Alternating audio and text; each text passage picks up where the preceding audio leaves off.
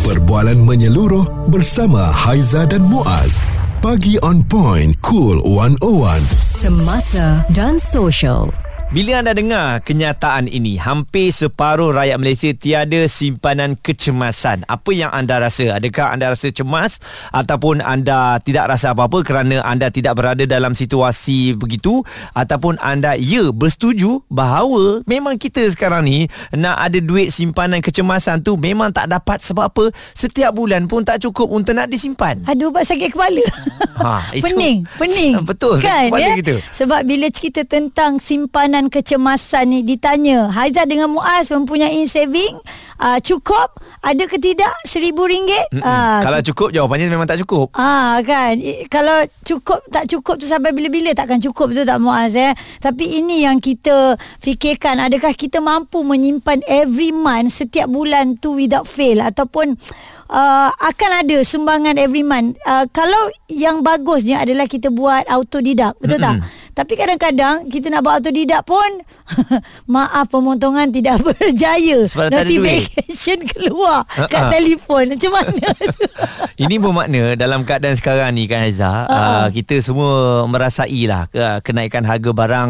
Uh, ni kita jangan berselinung lagi lah eh. Memang mana-mana ada pergi. Jelas. Jelas orang bercerita mengenai perkara tersebut. Uh, carilah alternatif lain. Jangan makan tempat mahal. Memang kami dah cari dah. Alternatif tu kami makan tempat murah. Jadi um, benda tu memang kita dah adjust. Ya. Cuma sekarang persoalannya bila kita tengok hampir separuh daripada rakyat Malaysia ni tak ada dana kecemasan sebanyak RM1,000 lah eh. Mm-hmm. Uh, ini telah pun uh, dikeluarkan menerusi laporan daripada Bank Negara Malaysia mm-hmm. yang uh, menyatakan berdasarkan pemantauan dan juga apa kajian yang telah pun uh, dibuat. Ya. Memang kenapa kita tak boleh simpan RM1,000 tu Haiza untuk wang kecemasan? Apa masalahnya? Okey, kalau kita tengok balik Secara umum, isi rumah berpendapatan RM4,850 sebulan dan ke bawah dikategorikan sebagai B40. Golongan M40 pula dalam kalangan isi rumah berpendapatan RM4,851 hingga RM10,970 sebulan. T20 tak payah cakap lah, atas lagi kan. Mm-mm. Tapi bila sebut uh, kenapa tak boleh, um, okey pendapatan kita ambil lah RM5,000 kan ke bawah. Uh, harga um, barang dah naik. Lepas tu uh, gaji tak naik-naik. Betul. Uh, anak bukan satu, ada ramai. Takkan benda ni bila dikatakan lah uh, sekarang ni dekat KL kita cakap dua anak je lah cukup Mm-mm. maksimum. Ya, orang akan marah. Tak boleh. Janganlah cakap macam tu. Sekarang ni pokok pangkalnya kita punya pendapatan tu gaji naikkanlah. Ya. Barang turun kan? Ha. Ha. Sebab uh, kita tengok um, yang terkesan bukan saja B40 ya, M40 pun Ya, sama juga. betul. Uh, kita nak menyimpan tu kita rasa se- sebersalah sebab tak boleh nak simpan. Ha, Sebab memang tak ada duit. Itu pun kalau boleh survive sampai hujung uh, bulan cantik sangatlah tu. Kalau kita ikut daripada pakar kewangan cakap sekurang-kurangnya kita kena tarik berapa 10% kan mm gaji kita setiap bulan. Nak tarik 10% tu pun Hmm, dah tak ada. dah tak ada. Ya. Mm-hmm. Jadi um, kita, satu, kita bagi satu situasi macam mana um, kita ambil 3 tahun lepas lah ya mm-hmm. ataupun 5 tahun lepas lah. Mm-hmm. Gaji kita sama. Uh, masa tu kita baru kahwin, uh, gaji kita sama. Ya. Uh, tahun yang kedua kita dah ada seorang anak, gaji kita masih lagi sama. Masih sama. Uh, gaji tahun yang keempat kita dah tambah dua orang anak. Gaji sama. Gaji sama. Barang? Harga barang dah naik masa tahun Ya, yang keempat tu. dah berubah. Termasuklah sehingga tahun yang kelima ni. Jadi anda bayangkan macam manalah kita semua ni nak menyimpan. Mhm. Mm-hmm. Tahun kelima gaji masih lagi sama. Kerjalah lebih masa. Kerjalah dua tiga kerja. Kita dah buat dah dua Ya. tiga kerja dah. Mm-hmm. Ya untuk nak survive nanti tak ada masa pula dengan keluarga. Sebab tu orang persoalkan Jangan cakap tentang kualiti kehidupan lah ha. Kalau kita punya pendapatan pun huru-hara Nak suruh kita buat tiga kerja Kita ni pun dah tak tentu arah Dah buat satu kerja nak dapatkan duit lebih ni kan Okey, bila cerita tentang rakyat Malaysia Hampir separuh rakyat Malaysia tak ada simpanan kecemasan Anda punya pandangan bagaimana? Adakah anda sebahagian daripada apa yang kita cerita ni Ataupun anda ada cara menyimpan Ataupun mungkin anda ni bekerja lebih daripada satu kerja anda buat Jom. Boleh kongsi dengan kami? 0377225656 juga boleh hantarkan menerusi voice note je di 0172765656 kita bincangkan bersama di Cool 101. Responsif menyeluruh tentang isu semasa dan sosial. Pagi on point bersama Haiza dan Muaz. di Cool 101. Ada RM1,000 dekat dalam bank untuk simpanan kecemasan anda. Kami pun kadang-kadang berfikir kan kalaulah seribu ringgit ni kita gunakan um, pelbagai benda untuk dibayar Mm-mm. setiap bulan. Macam mana kita nak buat simpan? Ya, dan hmm. ada wang kecemasan yang memang kita dah reservekan seribu tu dekat hmm. akaun lain. Tapi setiap bulan wang kecemasan tu telah dikeluarkan. Sebab setiap bulan kita cemas. tak cukup. tak cukup. Jadi memang masalah. Ha-ha. Sekarang ni kita bawakan penceramah dan juga penulis hal keuangan Cik Anif Yahya. Tolonglah bantu macam mana sebenarnya rakyat Malaysia bukan saja B40, M40 Ha-ha. pun terkesan ni. RM1000 kita nak simpan duit susah ni. Basically, uh, RM1000 tu sebenarnya dia sangat-sangat rendah Alright, sepatutnya uh, simpanan kecemasan yang digalakkan oleh Bank Negara sendiri adalah minimum adalah 3 bulan. Maksudnya kalau gaji 2000 minimum kena ada 6000. Uh, kunci untuk untuk ada simpanan adalah kena ada lebihan pendapatan. Lebihan pendapatan bermaksud adalah duit uh, gaji kita lebih daripada perbelanjaan. Jadi hmm. kuncinya adalah nak ada simpanan ni sama ada kita naikkan pendapatan buat kerja sampingan ke dan, dan sebagainya ataupun kita kurangkan perbelanjaan.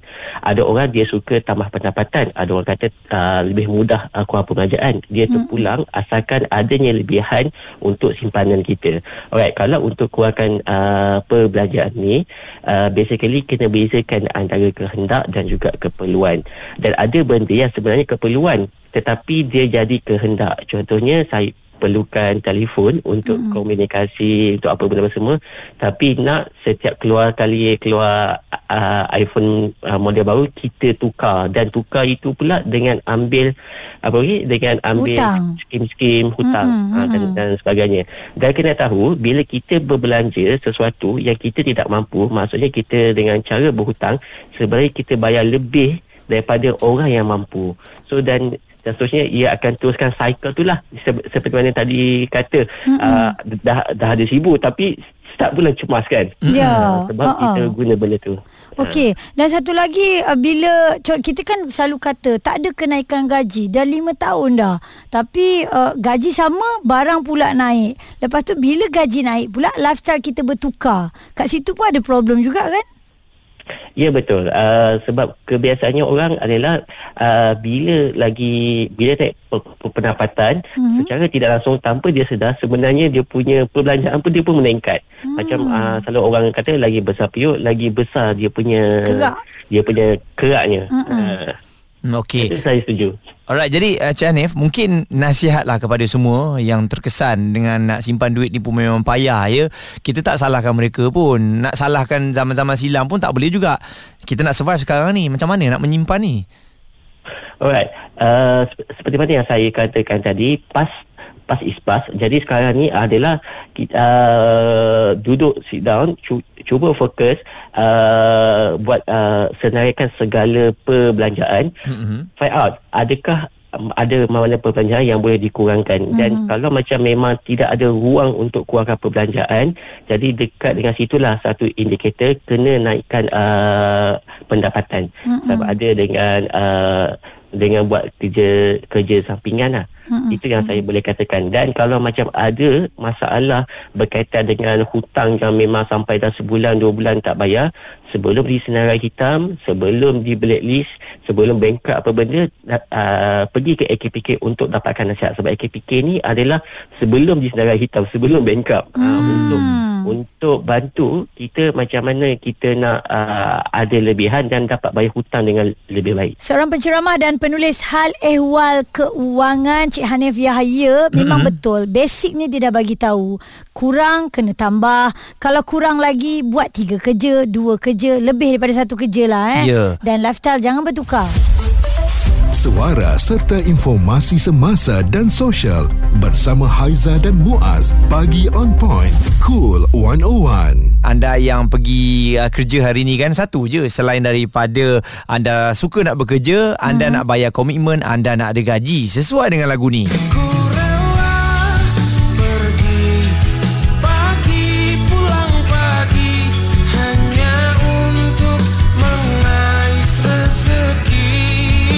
sedih Doakan saja aku pergi Semoga, Semoga apa?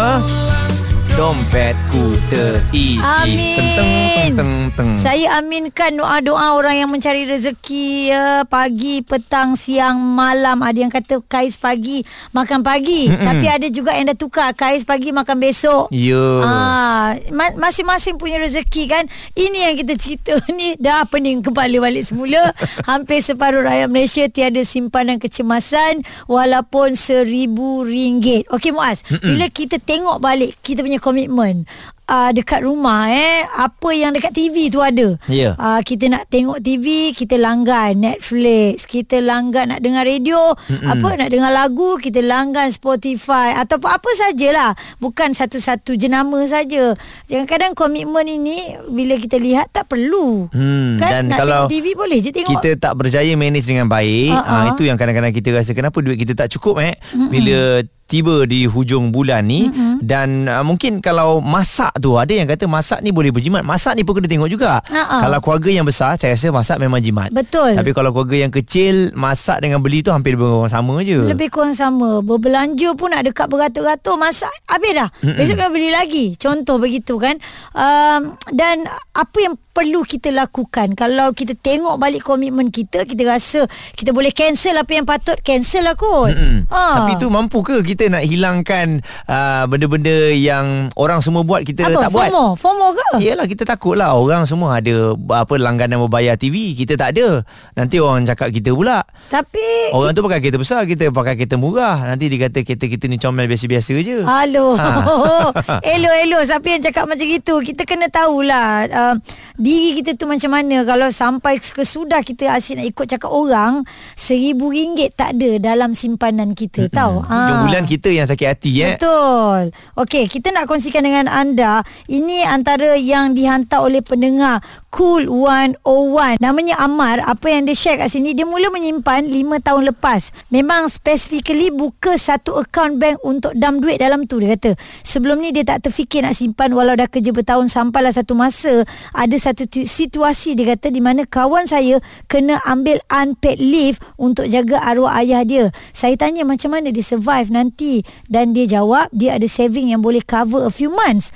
Masa tu barulah jadi an eye opener untuk saya. Sejak dari tu saya mula menyimpan dan Alhamdulillah masih lagi buat dan increase sikit-sikit. Dan dia kata dia dengar satu PSA pesanan khidmat masyarakat dari Radio Cool 101 pasal simpanan dan dia ambil percentage daripada gaji. Saya cuba apply dalam simpanan saya walaupun sakit kadang-kadang tapi kena buat untuk hari kemudian. Dan ternyata dia kata simpanan tu bertambah tapi dia kata dia bujang dan mungkin orang yang dah kahwin akan kata it's easier for us. Hakikatnya sama saja. Okey, jadi bagaimana dengan anda? Cara anda untuk menyimpan ini At least kita ada RM1,000 lah Sebagai wang kecemasan Nak simpan hmm. tu tak boleh Haiza Ya. Mungkin tak cukup uh, Tapi kita ada RM1,000 tu kecemasan Kecemasan ni Tayar kereta Botak Bateri uh, Bateri kong. kong Balik kampung ada kecemasan Ada orang sakit Ada orang Ya. meninggal ya. Jadi benda-benda macam tu lah Adalah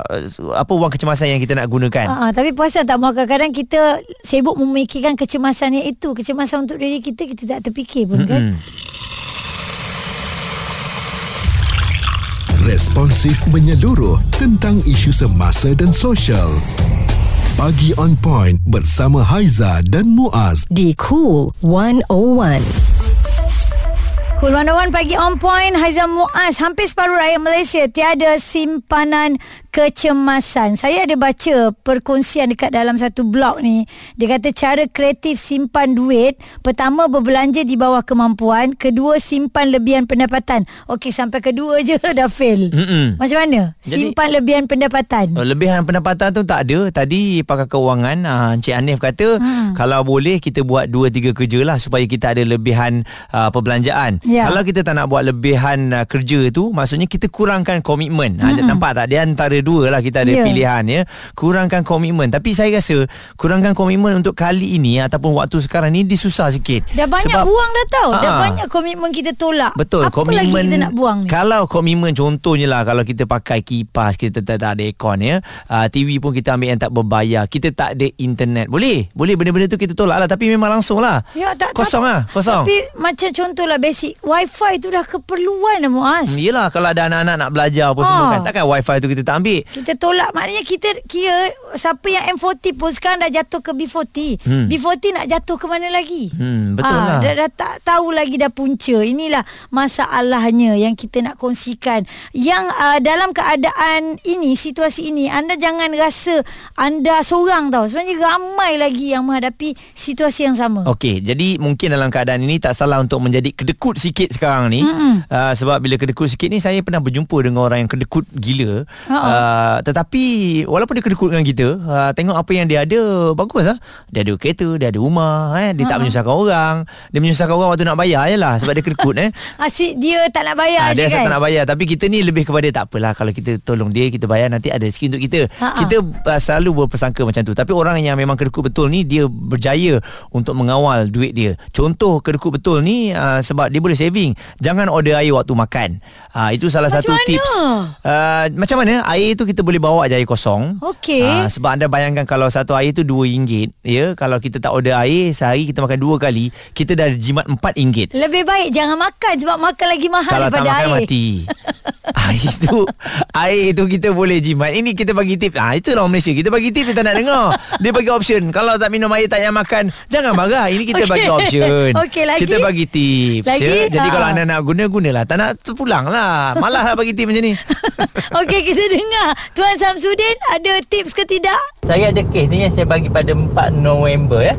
Uh, 4 November. Uh, dia hubungi saya beberapa hari sebelum tu uh, ada masalah kewangan. Jadi bila uh, dikongsikan kepada saya payslip dia gaji dia memang 7000 lebih. Uh, pasangan dia pun 8000 lebih dan uh, apabila ada situasi kewangan teruk tu saya kata okey uh, tuan baca buku saya ni. Uh, beli pun ni. Dan terus dia cakap tuan dalam akaun bank sekarang ada RM5 saja. Cuba bayangkan eh. Uh, okey. Daripada gaji penjawat awal sekitar 25 bulan ya. 4 uh, 4 bulan November uh, dah tinggal RM5 okey.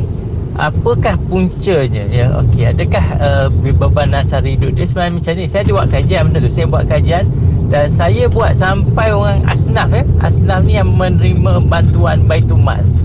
Um, saya buat di Negeri Sembilan. Saya cuba buat di Negeri Sembilan juga. Di KL pun saya buat. Uh, dan saya uh, berjaya untuk memastikan orang tu ada simpanan RM1,000 dalam masa 11 bulan eh? kurang setahun asnah boleh simpan RM1,000 dia sebenarnya teknik je. Kalau kita biarkan duit dalam bentuk duit tu yang dalam bank dan sebagainya memang tak cukup Tuan Samsudin Kadir, uh, penasihat keuangan, uh, dia punya pengalaman sendiri dan sebenarnya kan apa yang kita kongsikan dengan anda sedikit sebanyak sebenarnya mudah-mudahan dapatlah kita adakan simpanan kecemasan tu ya. Ya, buatlah macam mana cara pun uh, sebab apa yang kita bawakan hari ini memang berdasarkan ini kenyataan yang telah pun dikeluarkan oleh Bank Negara Malaysia lah. Berdasarkan pemantauan yang mana B40 M40 pun kebanyakannya ya uh, daripada kita ni memang tak ada wang kecemasan Ya, tersebut. pedulikan apa orang nak kata, jaga keuangan kita. Cool 101, semasa dan sosial. Suara serta informasi semasa dan sosial bersama Haiza dan Muaz. Pagi on point. Cool 101.